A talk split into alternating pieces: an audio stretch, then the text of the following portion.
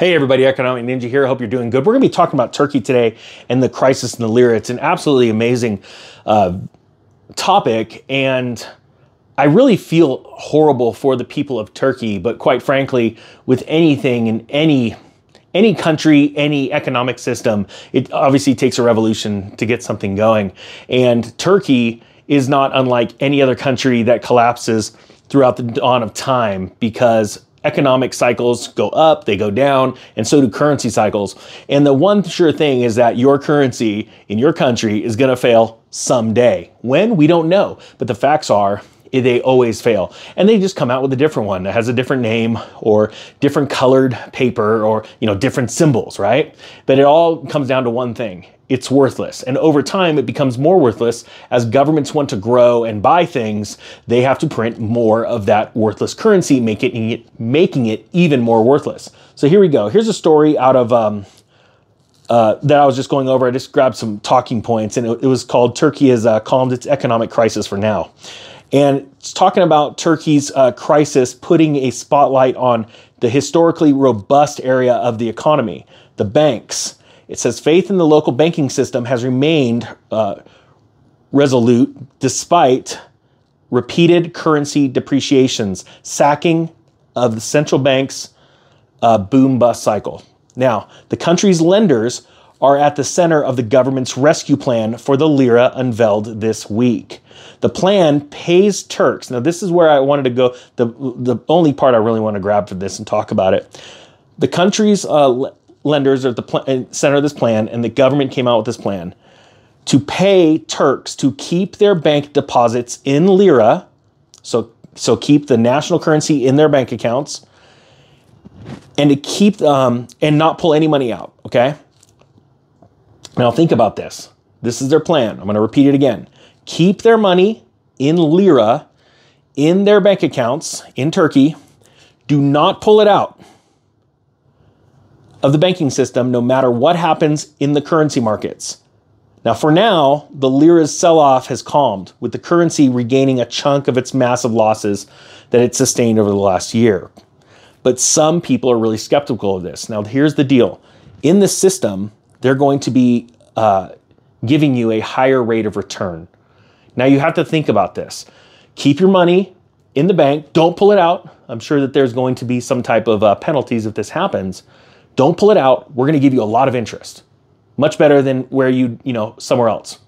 Where's that interest coming from? It always comes from printing more lira. That's the problem these are one of those situations in life you have to look back and take that 20,000 foot, um, you know, sort of view and go, wait a minute. Eventually, you're paying me more. You're trying to calm this market. It's almost like one of those, hey, there's nothing to see here. I hope they forget about it. Let's let the news cycle turn on to something else and let people rage about that, right? Just keep your money in there. Don't pull it out. We're going to give you higher rates of, of return, but we're actually printing more money to give it to you, even devaluing it more. This is a last ditch effort. This actually has happened multiple times before in other countries throughout the world, and it is going to fail. It is only buying time. That is what's going on here. And I want people to understand that. And as much as my heart goes out for these people, because it's horrible watching uh, this go on, there has to be a revolution. Now, a lot of people go, I, I don't like to even suggest, and I'm not talking about a war revolution. It's getting out of the system revolution. The people in Turkey could have bought, before all this happened, gold, silver, Bitcoin, things like that, right? What would that have been doing in terms of lira? How much lira would you be able to rebuy if you wanted to sell your Bitcoin or sell your gold now after it just had this massive collapse in value? Well, the answer is a lot more lira. Now, a lot of people in the comment section will probably leave a comment like, well, that's crap. Why would you ever exchange your gold for lira if it had fallen in value? This is why because you're not going to take that gold coin down down to the escrow office, or your lawyer or your your your courthouse, right, in Turkey, and go, I want to exchange this gold coin now for a house, because I'm I'm not saying that one gold coin is going to buy a house, but you get my drift.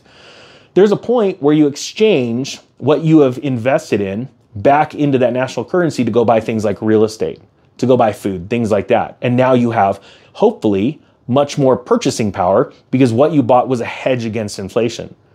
So that's one thing. That's a revolution. When people decide, you know what? I'm looking at my national currency and they keep printing more and more of it, and I've had enough. What I'm going to do is I see the long-term trend is that my national currency is going to go down in value. So why don't I buy something that I believe over the long term? Speculators just, you know, they go buy a coin or they go buy some crypto and they expect it to just explode overnight. And if it doesn't, they get all upset and they sell it. That's not an investor. That's not a prudent person, an intelligent person, a patient person. It's time to think like that and go, I'm going to get out of the fiat debt system. It doesn't mean you're always out of it. You're going back and forth because you go, hey, I want to buy a house. I can afford a house cash now because I was patient and let my investments build in value against a deflationary, or not deflationary, I apologize, a collapsing currency. And the truth is, and give the example as we close, the dollar. The dollar's been falling in value ever since it was printed. They say all the time the dollar's lost 98% of its value when you look at purchasing normal goods. Like a loaf of bread 100 years ago cost this many dollars, now costs this much, right? So it's lost its value.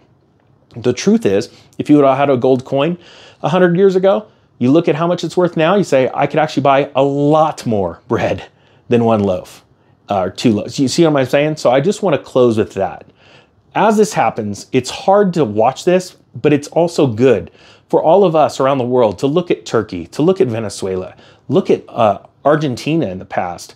Uh, there's so many uh, countries that have went through this situation in just the last 20 years. And quite frankly, I believe every country in the next year or two are going to go through something similar to this. So be ready. And with that being said, the Economic Ninja is out.